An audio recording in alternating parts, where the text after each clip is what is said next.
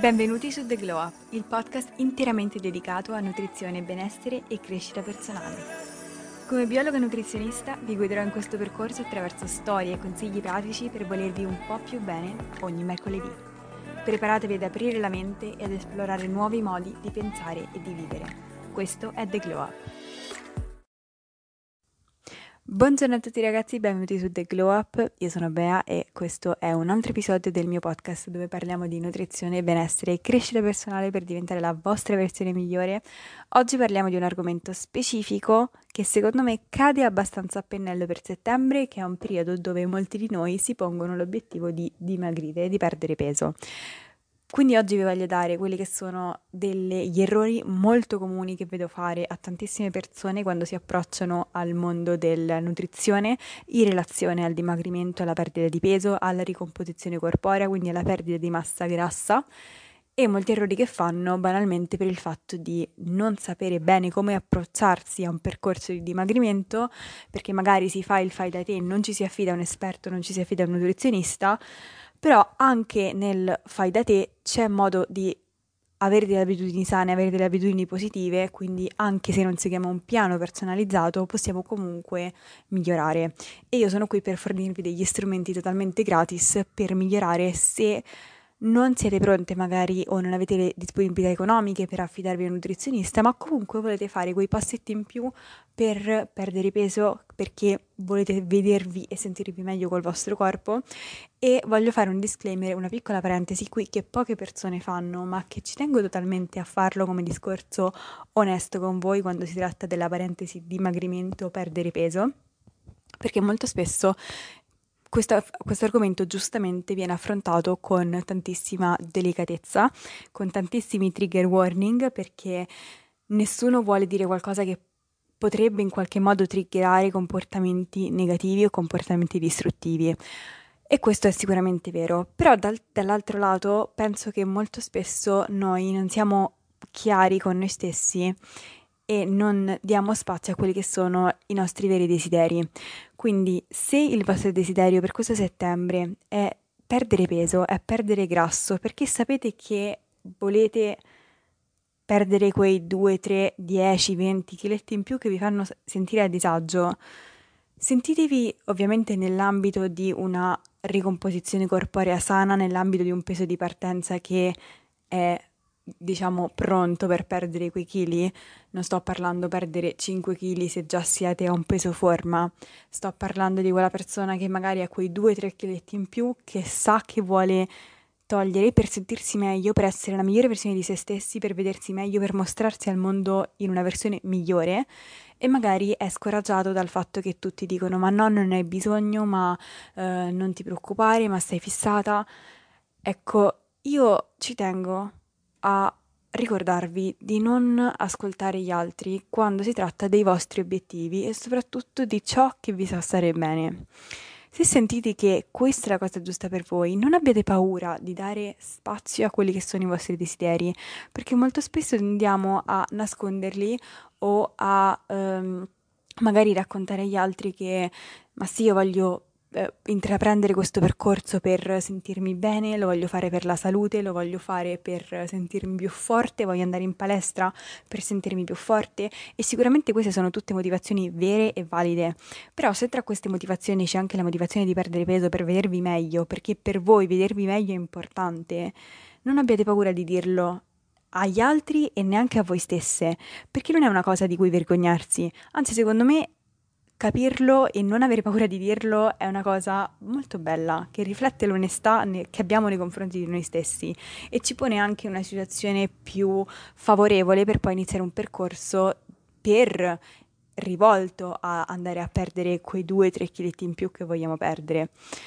Quindi Tolto questo disclaimer di mezzo, ci tenevo a farlo perché vedo molte persone estremamente, estremamente triggerate quando si parla di perdita di peso e ci sta da una parte, però dall'altra, come ho detto, penso che uh, se è quello che vogliamo, dovremmo essere totalmente legittimati a volerlo per noi stessi. Perché parlo per me, ad esempio, se io mi vedo bene, mi sento anche bene se io uh, mi prendo cura di me anche a livello estetico e non soltanto magari con l'alimentazione, ma anche con l'allenamento, anche con, la, con, la, con l'idratazione, anche con i trattamenti, se io mi prendo cura di me stessa, anche in un modo che per certe persone potrebbe sembrare ossessivo, però per me non lo è, perché per me è la normalità, io sto meglio e se io sto meglio, quello che pensano gli altri di me o come gli altri vedono le mie abitudini le mie routine è totalmente irrilevante. Quindi, tolto questo importantissimo disclaimer di mezzo, oggi voglio parlare delle cose che stai sbagliando quando vuoi dimagrire e non ci riesci e come fix it, quindi come aggiustarle. I miei sono dei punti che ovviamente non vanno a coprire tutti gli errori che si potrebbero fare quando si sta cercando di dimagrire ma non ci si riesce, ma i principali che io personalmente ho fatto nel mio percorso, che vedo persone fare e rifare continuamente e ovviamente quindi non è una lista esaustiva, però se vi interessa l'argomento io posso pensare di fare una parte 2, quindi fatemi sapere assolutamente alla fine di questo episodio su Instagram, scrivetemi in DM, sono Beatrice Leonforte, se ancora non mi seguite su Instagram mi raccomando andatemi a seguire su Instagram adesso, anzi mettete in pausa, andate a seguirmi e poi tornate. Detto questo, eh, il primo errore che vedo fare, soprattutto per quelle persone magari nell'ambito fitness che si approcciano all'allenamento e che tecnicamente eh, contano le calorie. Ora, parentesi calorie, molto breve. Contare le calorie non è sbagliato o non è giusto. È importante andare a stimare le calorie per garantirsi quello che è un apporto adeguato di energia per il nostro corpo e soprattutto per garantirsi un deficit calorico, quindi ingerire meno energia rispetto a quella che bruciamo per perdere peso. Questo è essenziale, se non c'è un deficit calorico non possiamo perdere peso perché il nostro corpo da qualche parte deve prendere quel grasso per trasformarlo in energia e se noi continuiamo a dargli l'energia che bruciamo attraverso il cibo, il nostro corpo non è affatto stimolato a prenderla dalle riserve di grasso, quindi è un principio fisico.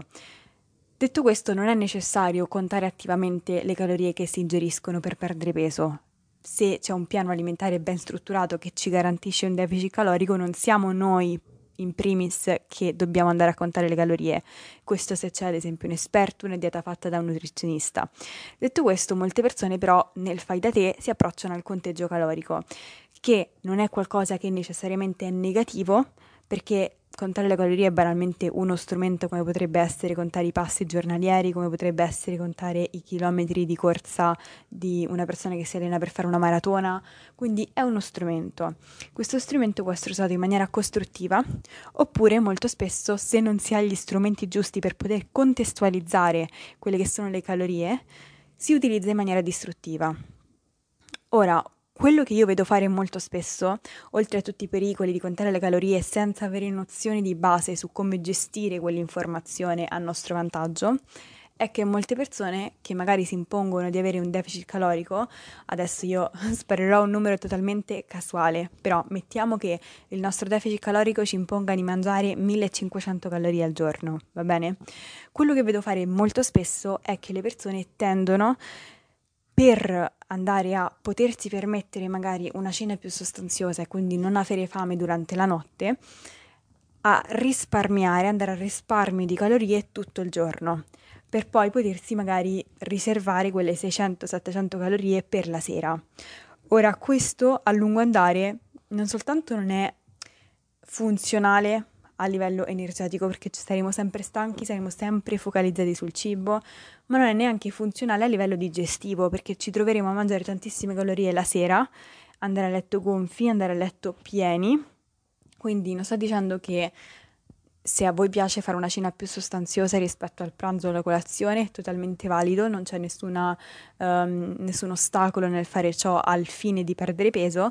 però se entrate nella mentalità di risparmiare le vostre calorie per la cena e quindi passate tutta la giornata con uno stato di debolezza, di fame,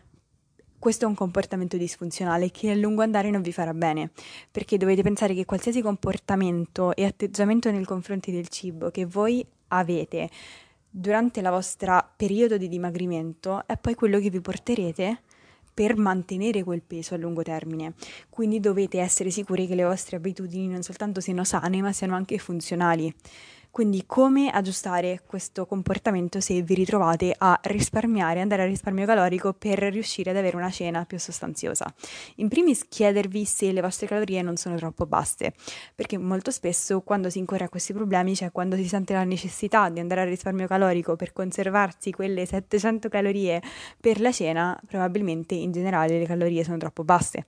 quindi forse dovreste pensare di alzare le calorie, comunque rimanere in un deficit calorico ma con calorie leggermente più alte.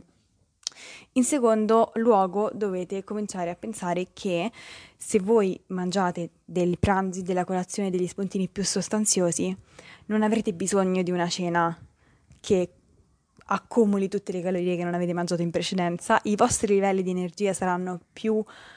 stabili e duraturi e mantenuti nel tempo e vi sentirete molto meglio. Quindi questo è il primo errore che io personalmente ho fatto per almeno un anno quando stavo uh, contando le calorie per la preparazione alla gara di bodybuilding. Ebbene sì, c'è stato anche quel periodo nella mia vita. Chiudiamo questa parentesi brevemente, però diciamo questa è una cosa che vedo fare soprattutto per le persone in ambito palestra. Il secondo errore che invece vedo fare a tutti i comuni mortali è non strutturare i propri pasti. Si parte dall'idea che si vuole dimagrire, non si ha però una struttura pratica, quindi l'idea non si trasforma in cosa devo fare concretamente per dimagrire. Ok, sappiamo che bisogna avere un deficit calorico, ma come posso applicare questo deficit calorico nella mia giornata? Questo non ci si pensa. E invece questo è proprio la chiave di volta, perché è la chiave di volta che permette di trasformare i propri obiettivi in delle routine e le proprie routine di farle funzionare per noi, per farci raggiungere i nostri obiettivi, perché tutto ciò che non rendiamo pratico rimane in aria e tutto ciò che rimane in aria non si concretizza. Quindi se vi ritrovate a dire io voglio perdere peso, voglio dimagrire, ma nel quotidiano non pensate a strutturare i vostri pasti, a dire ok, come posso organizzarmi, come posso prepararmi i pasti prima, prima di tutto decidere quanti pasti voglio fare in base a quelli che sono i vostri orari, quando mangiate in base a quelle che sono le vostre abitudini precedenti, cercare di non stravolgere le proprie abitudini precedenti, ma venirvi incontro e dire ok, se io ho sempre fatto tre pasti, non mi devo per forza obbligare a farne quattro piuttosto che cinque. Allo stesso modo, se ne ho sempre fatti cinque con tutti gli spuntini, non devo ridurre per forza il numero di pasti, però strutturarli, pensare a quanti pasti vogliamo fare nel nostro quotidiano e essere organizzati, essere preparati, sapere ad esempio se esco con le amiche alle 3 di pomeriggio e torno alle 7 e so che dalle 3 alle 7 normalmente faccio uno spuntino, me lo porto dietro, perché questo mi permette di mantenere la mia organizzazione strutturale che a lungo termine mi permette di avere successo in quello che faccio. Se invece io non penso a ciò, quindi non strutturo i miei pasti, quello che succede è o che non faccio mai dei pasti abbastanza sostanziosi per paura di mangiare troppo, per paura di sbagliare, però poi si fa mangiare troppo frequentemente. Quindi è il classico esempio delle persone che vi dicono no io non mangio niente però poi durante il giorno spilucco qui, spilucco lì, mi prendo questo pezzettino di cose. E lì poi è veramente difficile andare a quantificare quello che abbiamo mangiato e molto spesso si incorre nel rischio di mangiare molto di più di quello che avevamo preventivato senza accorgercene, perché il nostro cervello non registra quando mangiamo magari una patatina lì, una mela qui, e 10 mandorle dall'altra parte e quindi finiamo per mangiare tutto il giorno ma non essere mai veramente soddisfatti.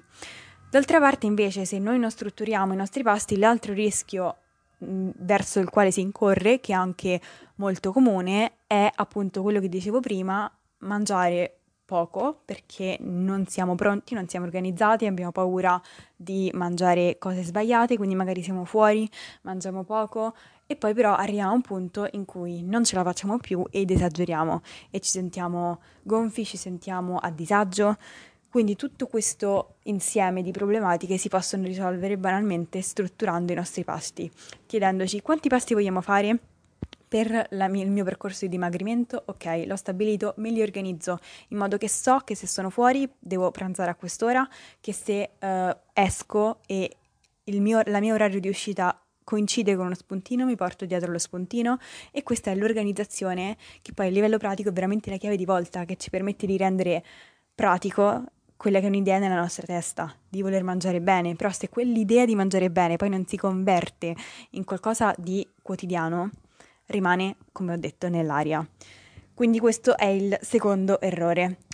Il terzo errore che vedo fare molto spesso è non molto spesso soprattutto dalle persone che vogliono dimagrire e che non sanno bene il rapporto tra i macronutrienti e le funzioni delle fibre,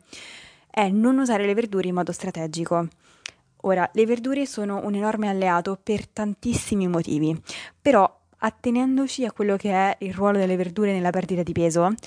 oltre ovviamente al parametro salute, le verdure sono un grandissimo aiuto che molto spesso non è sfruttato. Se noi impariamo a mangiare le verdure per prima, quando facciamo un pasto, oppure ad aiutarci a, con le verdure ad aumentare quello che è il volume del pasto, noi ci precludiamo la possibilità di essere sazi molto prima. Ovviamente un pasto non è composto solo di verdure, chiariamo questa cosa. Un pasto deve essere composto da una porzione di carboidrati, da una porzione di proteine e da una porzione di grassi. Però se noi riusciamo ad avere questi tre fattori, vi faccio ad esempio il riso come carboidrato, il pollo, ok, questo è un pranzo molto triste, però è un esempio come un altro. Il pollo come proteine, poi abbiamo l'olio di oliva come grassi. Se noi a questi tre elementi ci aggiungiamo una bella porzione di fagiolini al vapore, una bella porzione di insalata prima, con l'aumento delle fibre e ovviamente l'aumento del tempo di masticazione, ci sentiremo molto più sazi. E quindi paradossalmente mangeremo di meno non soltanto in quel pasto ma in tutti gli altri pasti. E questo ci serve tantissimo se noi vogliamo rendere il nostro deficit calorico sostenibile. Perché per tutti coloro che mi stanno ascoltando a cui non piacciono le verdure, se noi non mangiamo mai le verdure tenderemo a mangiare altro perché in qualche modo ci dobbiamo riempire soprattutto quando siamo nell'ottica di un deficit calorico. Quindi le verdure sono importantissime. Potete raggiungere un deficit calorico anche senza verdure? Sicuramente, ma farete molta più fatica soprattutto ad avere a che fare con vostro, la vostra sensazione di fame, perché le verdure, grazie all'apporto di fibre, grazie all'apporto di acqua e grazie soprattutto alla presenza di eh, fibre che devono essere masticate e il tempo di masticazione ci permette di mandare un segnale dal nostro cervello al nostro stomaco per dirci ehi siamo sazi, quindi mangiamo di meno. E questo non per eh, incoraggiarvi a mangiare solo verdure, assolutamente no, ma a utilizzare le verdure in maniera strategica per aumentare quello che è il volume del vostro pasto e sentirvi più sazi. E questo cercare di farlo sempre. Ovviamente ci sta l'occasione in cui magari siamo fuori e non possiamo non abbiamo accesso alle verdure oppure magari abbiamo accesso alle verdure ripassate e fritte in padella, quindi forse è meglio evitare. Però d'altra parte, quando possiamo, cercare veramente di utilizzare le verdure come base del nostro piatto e aggiungere gli altri macronutrienti. Quindi questo è il mio terzo errore, non usare le verdure in modo strategico. Il quarto errore che vedo fare tantissimo, ma questo penso che anche chi lo fa sappia che è un errore, ma non riesce magari a smettere di farlo perché si entra poi in quelli che sono dei circoli viziosi di faccio la dieta, smetto la dieta, faccio la dieta, smetto la dieta. Però è di seguire la dieta in settimana e di fare ciò che si vuole nel fine settimana. Ora io non sono Hitler e non vi dirò cosa fare e cosa non fare, però cercate di prendervi responsabilità del vostro percorso e anche di chiedervi se è intelligente fare una cosa che vi costa impegno, fatica e dedizione tutta la settimana per poi buttare all'aria banalmente i risultati nel weekend solamente perché non siamo in grado di trovare un equilibrio in tutta la settimana. E molto spesso il motivo per cui non siamo in grado di trovare un equilibrio è perché tendiamo a vivere la dieta in bianco e nero. Tendiamo a vivere la dieta in maniera troppo restrittiva, in maniera troppo um, assoluta e rigida e questo poi ci rema contro perché non vedremo l'ora che arrivi il weekend per poi poterci concedere tutto ciò che non siamo riusciti a a concederci durante la settimana. Se questo è il vostro caso, anche se il vostro obiettivo è quello di perdere peso,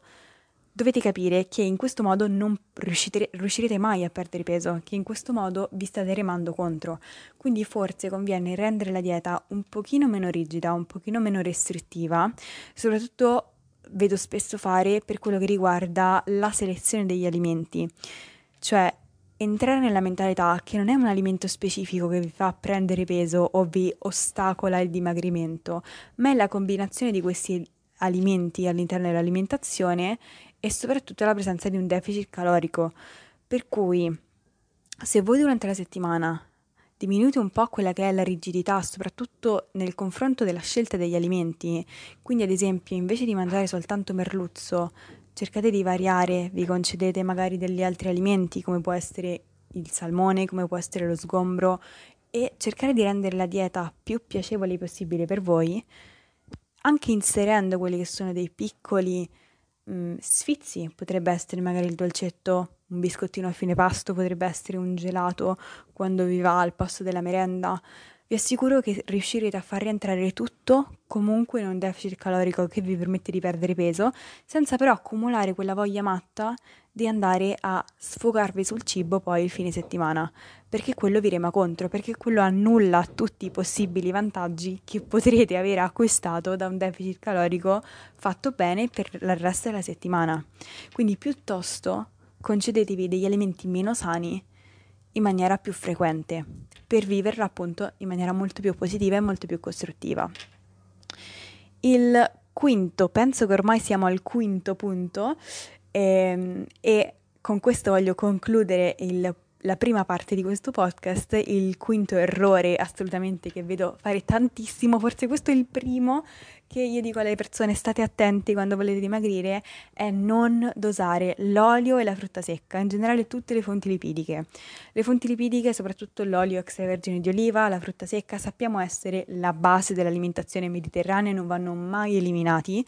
ma ciò non significa che se fanno bene, possono essere usati ed abusati, soprattutto quando siamo nell'ottica del dimagrimento. L'olio, essendo olio, quindi essendo l'unico alimento praticamente che presenta soltanto una percentuale lipidica, ha un contenuto calorico molto elevato. Pensiamo che un cucchiaino d'olio si aggira sulle 40-50 calorie e un cucchiaio sulle 100. 80-100 calorie a seconda di quanto è grosso il cucchiaio. Ora io questo ve lo dico non per spaventarvi, perché fa benissimo e perché deve essere contestualizzato quotidianamente all'interno dell'alimentazione, ma perché è molto facile farselo scivolare sulle insalate, sulla pasta, in padella, magari lo mettiamo per cuocere le verdure in padella e poi le rimettiamo a crudo. Pensiamo di stare a dieta perché pensiamo che tutto il resto della nostra alimentazione coincida con un deficit calorico e poi il deficit calorico ce lo annulliamo andando ad aggiungere troppo olio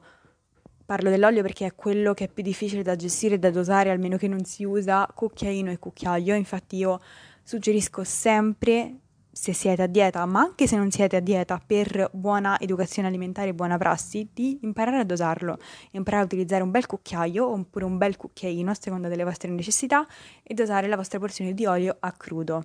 La stessa cosa per la frutta secca. Molto spesso la frutta secca si porta a merenda e si portano quei bustoni della frutta secca che peraltro molto spesso non contiene neanche solo frutta secca, ma contiene sia frutta secca che frutta essiccata, che sono due cose diverse, perché la frutta secca è frutta oleosa, quindi ad esempio le noci, i pistacchi, le mandorle. La frutta essiccata è frutta fresca essiccata, come ad esempio l'uvetta, la banana essiccata, le albicocche seccate, i fichi secchi. Molto spesso nel supermercato creano questi bellissimi mix gustosissimi che però sono ipercalorici. Quindi i due consigli che vi do è mi raccomando guardare nei mix già preparati che ci sia soltanto frutta secca e non frutta secca e essiccata perché la composizione dei nutrienti cambia tantissimo e soprattutto quando ve li portate anche per merenda non portarvi il bustone ma dosarle prima secondo la vostra porzione. Vi ricordo che la porzione standard di frutta secca e oleosa è 30 grammi. Quindi magari fatevi il favore di pesarla prima, metterla in un piccolo recipiente e portarvela in giro e così saprete di non stare esagerando, perché vi assicuro che quando le mani entrano in quella busta di frutta secca ed buonissima, smettere è veramente difficile e senza accorgervene potrete aver consumato anche 400 calorie senza nessun problema. Io l'ho fatto prima, quindi vi assicuro che se l'ho fatto io nutrizionista, probabilmente ci siete cascati anche voi. Detto questo, questi sono i miei 5 o 6, non mi ricordo quanti ne ho menzionati, errori che si fanno quando si sta cercando di dimagrire. Se questo episodio vi è piaciuto, se vi ha aiutato nel capire magari qualche errore che state facendo e come migliorarlo, fatemi sapere che io faccio la seconda parte molto molto volentieri. Detto questo, io vi saluto e noi ci vediamo al prossimo episodio. Questo è tutto per oggi, io spero che questo episodio vi abbia aiutato, vi abbia ispirato. Se così fosse ti invito a lasciarmi una recensione positiva, magari 5 stelle su Spotify. È un piccolo gesto per te, ma significa davvero tanto per me. Io ti aspetto nella prossima puntata di The Glow Up ogni mercoledì.